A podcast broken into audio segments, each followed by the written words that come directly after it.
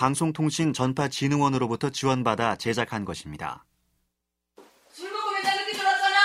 그러니까 내가 술 먹고 있게 그랬지. 술 먹는 거 기본이지. 나도 우리가 술이 기본이야. 밖에 사회생활을 하다 보면 화나니까 술 먹고. 언니가 안 했잖아. 충남 논산에 있는 전인치유센터. 부부 사이에 하지 못했던 말을 쏟아내는 이른바 부부 맞짱이 진행 중입니다. 돈 보면 환장을 하는 것 같아. 얼마 벌어졌어? 도대체 얼마 벌어졌어? 돈에 눈이 멀었는지 돈 벌어졌으면 헬렐레 하고요. 오가는 말들이 무시무시하네요. 치유센터 김종주 원장입니다. 어떤 상처를 받은 걸 치유하려고 하면 직면해야 되거든. 영어로 컨프론테이션, 재현해야 되거든. 그때 감정을 충분히 내놓는다는 거죠. 내놓는 것 자체가 치유예요. 그럼 내놓다 보면 그냥 내놓지 못하죠. 그죠? 울면서 몸부림치면서 내놓을 때 그때 부정적인 게 다 나가요. 본인 느껴요. 아버지 구실을 제대로 했냐고. 안 돼. 그러면 안 돼. 이렇게 마음속에 맺힌 것이 많았는데 그동안 왜 말을 하지 못했을까요? 부부 사이의 대화를 잘하는 것이 왜 이렇게 어려울까요? 남녀의 대화라는 것. 누군가에겐 아주 자연스럽고 편하지만 누군가에겐 이처럼 어색하고 불편한 것이 없죠. 그리고 때로는 그 대화 자체가 끔찍한 일이 되기도 합니다.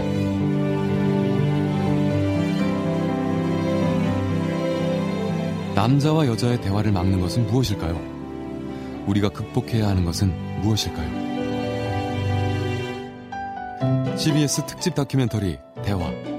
오늘은 제2부 화성남자와 금성여자는 어떻게 대화할까 편을 보내드립니다. 今日は皆さんの出会いに乾杯. 乾杯.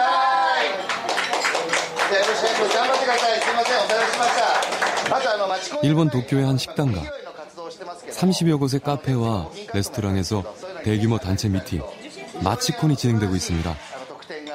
남녀 각각 1,000명씩 무려 2,000명이 한꺼번에 모이는 이 행사에서 도대체 무슨 대화가 가능할까요?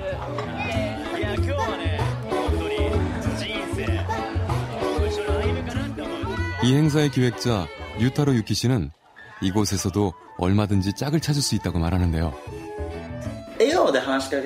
저는 5분이면 누구와도 친해질 수가 있습니다. 외모가 멋있으면 역시 좋겠지만요.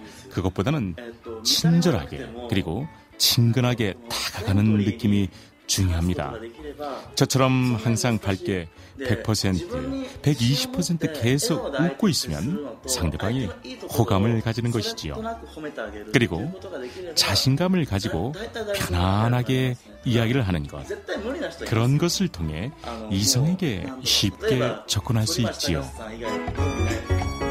글쎄요, 남녀의 대화가 그렇게 쉬운 것이었나요?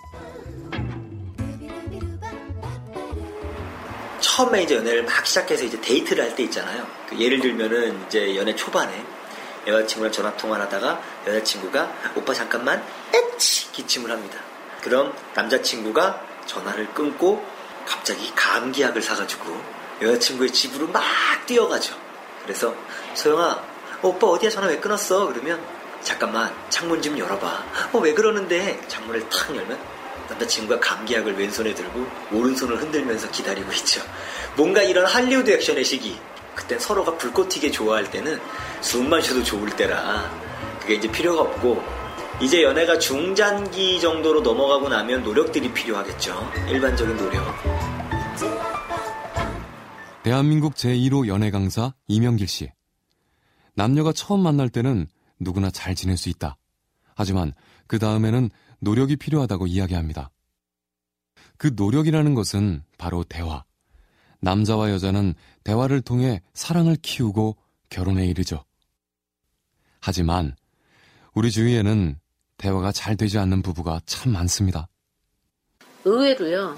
이혼 안 하고 정말 무늬만 부부고 속을 들여다보면 거의 뭐 남남처럼 한 지붕 두 가족으로 사시는 부부들도 의외로 많이 계세요. 대화가 안 돼서 20년간 말 한마디도 안 하고 지낸 부부가 있었어요. 30년 결혼 생활 동안에 20년 동안 말을 안 하고 지내는 부부. 굉장히 심각하죠. 나우미 가족문화연구소 김숙기 원장입니다. 부부 사이에는 다양한 문제들이 존재할 수 있지만 그 문제들의 대부분은 대화에서 시작됩니다. 한국 비폭력 대화센터 캐서린 한 대표. 지금 그 이혼이 많은데 거의 85%가 소통 때문에 그래요. 근데 뭐 보통 돈 문제 때문에, 성격 차이 때문에, 시댁 때문에 뭐 여러 가지 이유가 나오지만 결국은 돈에 대한 대화가 안 돼서 그래요. 시댁에 대한 대화가 안 돼서 그래요. 무슨 중독이라든지 뭐 폭력이라든지 뭐 정신질환이라든지 그런 거 외에는 거의 85%가 대화 소통이 안 돼서 이혼들을 하고 있거든요.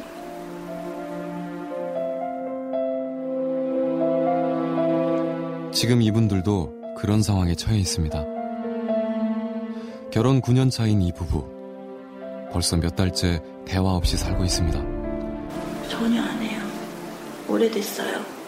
제가 이렇게 조심스럽게 물어본다고 물어봐도 제가 입을 열만 이나 확 쓰고 그러면 정말 말하기 힘들거든요. 저도 이제 말 안 하죠. 어차피 해서 대답 안 하고 제 마음만 상하니까 말 걸어봤자. 왜냐하면 집사람하고 대화를 하면 한 3마디만 주고 가면 받으면 그때부터 기분이 나빠져요. 불만만 쌓이니까. 지금은 오히려 저는 대화를 안 하니까 좀 답답한 건 있지만 옛날처럼 잔소리를 안 들으니까 좋은 점도 있더라고요. 이 부분은 왜 이런 지경까지 이르렀을까요? 남편의 말을 먼저 들어보죠. 집사람이 하는 말투가 정말 짜증나게 만들어요. 그냥. 단순히 지시한다는 차원이 아니라 그냥 뭐 종부리듯이 그냥 이렇게 이것저것 일일이 다 간섭하면서 이렇게 하라 저렇게 하라 뭐 하면서 또 좀 지시를 하고 뭐 좀 해주면 좀 잘했다고 칭찬이라도 한번 해줘야 되는데 그런 거 없고 그래 다 하면은 또 그에 대해 또 불만사항을 이야기를 하는 거예요. 그러다 보니까 이게 끝없이 맞춰주다 보니까 이게 저도 한계에 이르는 거죠. 남편은 아내의 말투가 마음에 들지 않았습니다. 하지만 아내는 남편의 지적이 억울합니다. 제가 뻔질나게 해가지고 닥달하는 성격이 좀 아니거든요. 저희 신랑은 제가 잔소리하는 거 잔소리한대요. 자존심 상하게 하고 말 함부로 한대요. 말도 막 하고 잔소리하고 뭐 사람을 못 살게 굴고 뭐 그때 충격적으로 들은 말이 말을 안 하고 살겠대요. 너랑은 말하기 싫대요. 말을 안 하고 살겠다. 애비 없는 자식만 안 만들겠다. 그럴 수는 없다. 말을 안 하고 살 수는 없어. 무슨 말이든 서로서로 하고 살아야 돼. 그랬더니 말 안 하고 살 수 없으면 살지 마. 자긴 살 수 있으니까 너 못 살면 살지 마. 그러더라고요. 아내는 남편이 보인 태도에 큰 상처를 받았습니다. 남편은 자신도 어쩔 수 없는 선택이었다고 말합니다.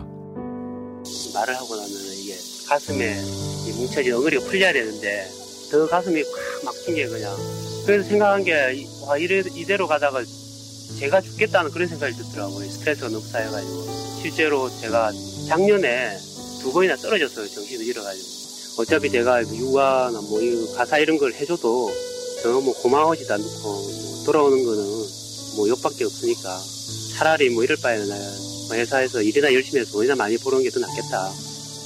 이 부부의 문제는 무엇일까요? 도대체 누가 어떻게 풀어야 할까요? 부부 사이의 문제는 어느 한 사람만의 잘못으로 돌리기 어려울 때가 많습니다. 세계적인 베스트셀러 대화의 심리학의 저자 마이클 니콜스 교수입니다. 많은 남편들은 아내들이 너무 잔소리가 많고 비난을 하고 평가한다고 생각하죠. 남편들은 아내 잘못이라고 말하며 안 들으려고 합니다. 그런데 아내는 아마도 남편이 들으려고 하지 않기 때문에 잔소리를 할 거예요. 남편이 관심을 안 보이면 하려고 하는 이야기를 들을 때까지 반복할 수밖에 없죠. 한쪽에서만 원인을 찾는 것은 어떤 경우에서든 옳지 않아요. 언제나 두 사람이 다 관련이 되어 있죠. 다행히 이 부부는 지금이라도 뭔가를 바꿔야 한다고 생각했습니다. 3살 난 아이에 대한 걱정 때문이죠.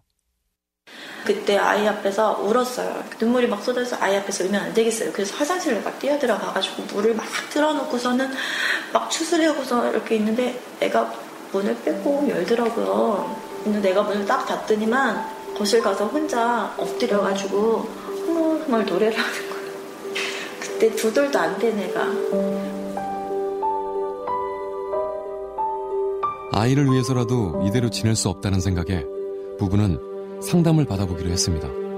그래서 애를 위해서라도, 우리 자라는 애를 위해서라도 이러면 안 된다, 서로 그리 생각은 하고 있지만 막상 또 이게 부딪히면 또 싸우게 되고 이게 계속 반복되니까 이제 더 이상 어떻게 손을 볼 수가 없어요. 그러니까 저희들로서는, 현재로서는 도저히 해결할 방법이 없어요. 그러니까 전문가의 도움을 받지 않고 있으면 방법이 없기 때문에 저는 상담 의뢰를 하게 됩니다.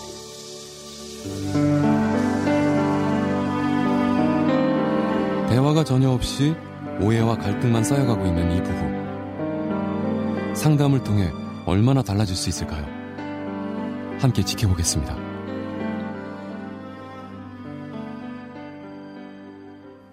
남녀 사이의 대화에 대한 대부분의 조언은 남자와 여자가 다르다는 점에 주목합니다. 서로 다르다는 것을 인정하고 그것을 이해하자고 합니다. 자, 데이트를 해요. 그녀가 막 왔어요. 오빠, 나 오늘 신도림역에서 영숙이 만났다? 네티즌들의 폭발적인 관심을 모았던 김지윤 좋은연애 연구소장의 강연 일부입니다. 밥 먹었어? 아니. 그럼 다음에 만나기로 했어? 아니. 그럼 그 얘기를 나한테 왜 해? 왜 하긴 왜 해? 신도림역에서 영숙이 만났다는 거지. 그리고 오늘 다른 이야기를 시작하죠. 오빠의 뇌는 정리되지 않았어요. 왜? 나에게 영숙이 신도림 만났다. 왜? 그냥 그거예요. 그게 너무 신기하잖아. 신도림역에서 영숙이를 만나는데 얼마나 신기해. 우리는 그냥 그렇게 하는데 오빠가 자꾸 왜냐고 물으니까 답답하잖아. 아니 왜긴 왜요? 그냥 만났다는 거지. 왜 말았냐면 만났다고. 어?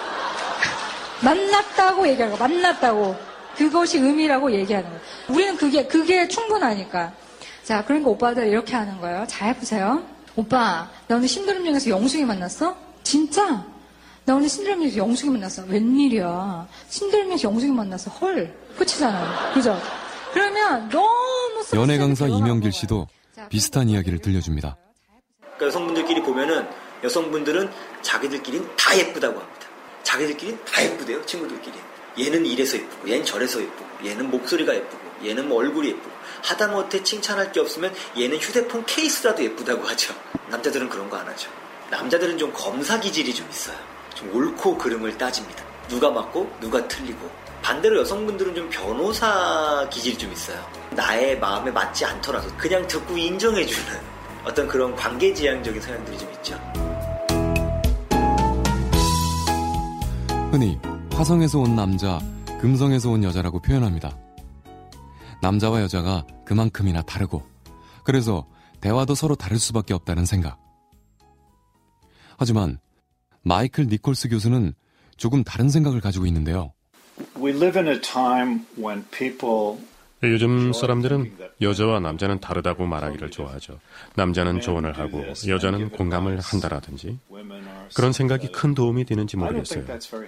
차라리 모든 사람은 다르다고 생각하는 게 나을 거예요. 물론 남녀는 다를지도 모르죠. 하지만 그 차이를 과장해서 서로를 완전히 다른 곳에서 온 것처럼 생각하는 것은 대화를 하는데 별 도움이 안 돼요. 상대방 역시 존중받고 이해받기를 원하는 한 인간이라고 생각해서 그렇게 대해준다 면 그것이 관계를 개선하는 데 더 좋을 거예요. 한국 비폭력 대화센터 캐서린 한 대표는 상대를 어떤 사람으로 규정하는 것 자체가 대화를 방해한다고 말합니다. 부부 중에 당연시하는 말이 있거든요. 당신이 며느리니까 당연히 이렇게 해야지. 당신은 남편이니까 당연히 이렇게 해야지. 당신이 아내니까 당연히 이렇게 해야지. 이제 그 당연시하는 말이 대화를 좀 막어요. 서로 더 가까워지고 마음이 열리고 그런데 방해가 되죠. 레이블을 달아놓고 그 당연시 하는 말이 진정한 대화가 흐르는데 막죠. 방해가 되죠. 이경호 씨 부부 역시 대화의 문제 때문에 전문가를 찾았습니다. 별거 아닌 일 갖고도 크게 싸우고 또 부부 간의 갈등이 위험수위가 높아져서 심하게 말하면은 서로 갈라질 수 있는 그런 위기까지 갔었죠. 아, 내가 진짜 이게 우리가 이렇게 사는 게 맞나라는 생각도 들고 또 화도 많이 나오고 우리 사이에 아직 사랑이 존재하는가 그런 생각이 들 정도로 좀 심각했었죠. 서로가 서로의 주장만 한다고 할까요? 서로 상대방의 그 단점이나 잘못된 점을 지적하는 그런 대화법이 주로였던 것 같아요. 과연 이렇게 매일같이 통화제 소통되지 않는 상태에서 사는 것이 의미가 있을까? 부부 사이의 대화, 무엇이 문제일까요?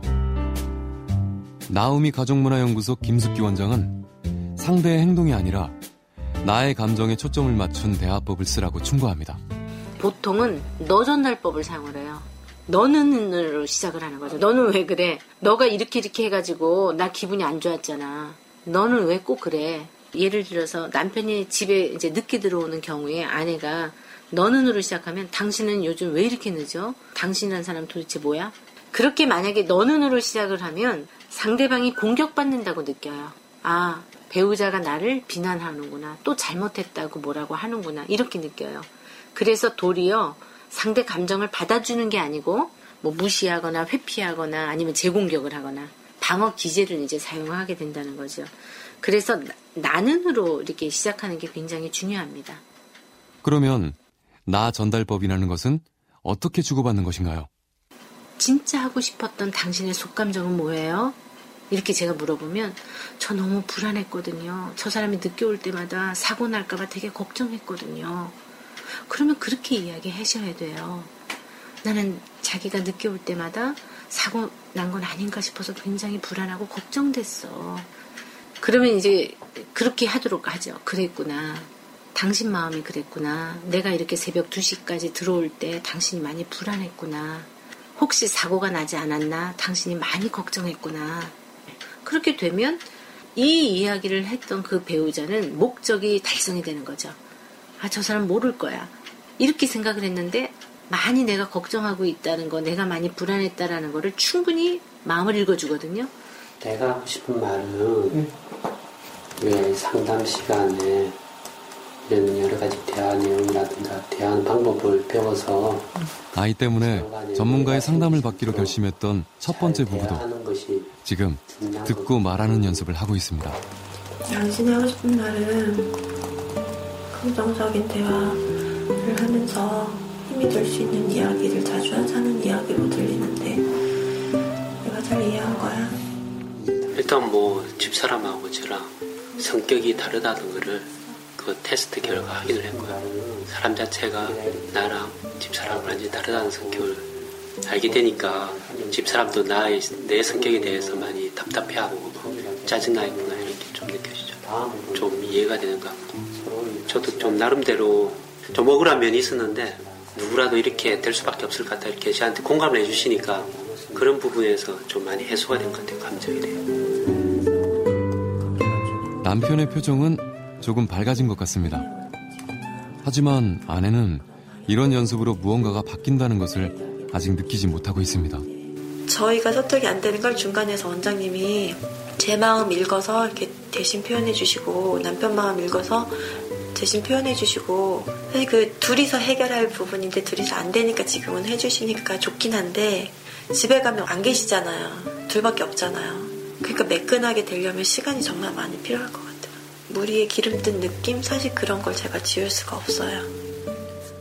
두 사람에게는 아직 더 많은 시간이 필요한 것 같습니다.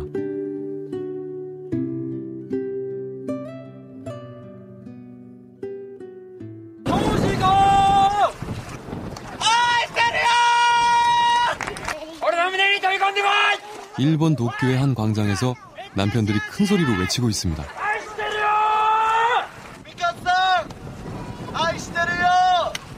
일본 애처가협회 회원인 이 사람들. 평소에 아내에게 말하지 못했던 고백들을 꺼내놓기 위해 그 어느 때보다도 큰 용기가 필요했습니다. 애처가협회 야마다 키요타카 회장입니다. 일본 사람들은 사랑한다는 말을 잘 안 합니다. 그런데 사람들 앞에서 크게 외치고 나면 스스로도 그런 감정들이 더 북받쳐 오르면서 그걸 계기로 대화를 많이 하게 되는 그런 경우들이 많습니다. 가끔은 양배추 밭에도 갑니다. 양배추를 부인이라고 생각하고 연습을 하는 것이죠. 무작정 가서 사랑한다고 얘기하면 부끄럽지만 여기서 연습하고 자신감을 얻어서 그런 얘기를 가정에서도 할 수가 있는 것입니다. 아내에게 사랑한다는 말을 더 잘하기 위해 수많은 사람들 앞에서 목소리를 높이는 일본의 애처가들. 부부 사이지만 대화의 물꼬를 트는 것은 이렇게 어렵습니다. We have a caller on the line, Stephanie from Sausalito. Hello, Stephanie. Hello. Can you hear me? I can hear you now, Stephanie. Oh, good. Yeah, I live. 미국 샌프란시스코의 한 라디오 방송국에서 비폭력 대화법을 통해 갈등을 해결하도록 돕는 전화 상담 프로그램을 마련했습니다. 배우자와 겪는 갈등을 어떻게 해결해야 할지 묻는 사람들에게 상담사는 자기 자신의 대화법을 먼저 돌아보라고 충고합니다.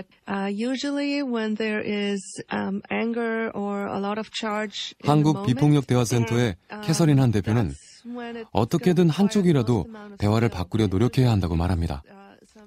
어떤 때는 이제 그렇게 생각하면은 억울할 것 같죠.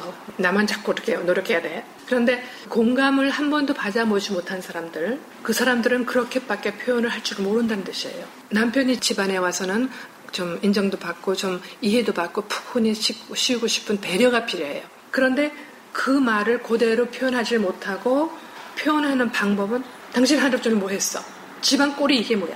이렇게 표현을 한단 말이에요. 남편이 그렇게 말을 할 때 그 말 뒤에 있는 거를 알아주게 되면 당신 좀 집에 들어오면 정리된 상태에서 좀 편하게 쉬고 싶어? 밖에서 너무 힘들었지? 이렇게 들어줄 수 있으면 금방 마음이 열립니다. 한 사람이라도 그런 식으로 말을 할 수가 있고 그런 식으로 들어줄 수 있으면 그 사람이 거의 필연적으로 마음이 열려요. 대화 방법을 바꾸면서 이경호 씨 부부의 삶도 달라지고 있습니다. 상대방이 내 말을 들어준다는 것 자체가 굉장히 큰 그 보상이 되더라고요. 마음의 보상이 되고 그것 자체가 또 조금씩 지나면서 상대방의 이야기를 들어줄 수 있는 마음의 여유가 생겼다고 그러나요? 그전엔 얘기하면 딱 이렇게 막혔는데 요즘은 얘기하고 나눌 때 서로가 통한다는 느낌이 많이 들고 집사람이 얘기하면 한 번 더 듣게 되고 나도 얘기하면 집사람이 한 번 더 들어주고 그런 걸 이제 갑니다. 남자와 여자는 다를지 모릅니다. 하지만 공감받고 이해받기를 바라는 마음만은 같습니다. 많이 회복된 것 같아요. 지금은 이제 분위기도 좋아지고 또 사랑한다는 감정이 또 다시 좀 돌아오는 그런 느낌을 갖습니다. 남편하고 그냥 끝까지 행복하게 살기 위해서는 어떤 방법으로 서로가 공감하면서 살아갈 수 있을까 서로 고민하는 거예요.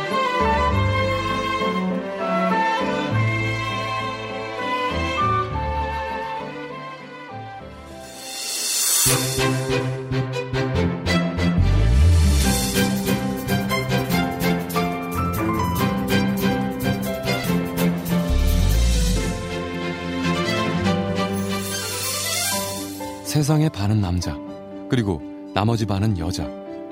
그래서 대화하지 않고는 살 수 없다고 합니다. 그동안 우리는 연인에게, 배우자에게 어떤 대화를 하려고 했는지 다시 한번 생각해 봅니다.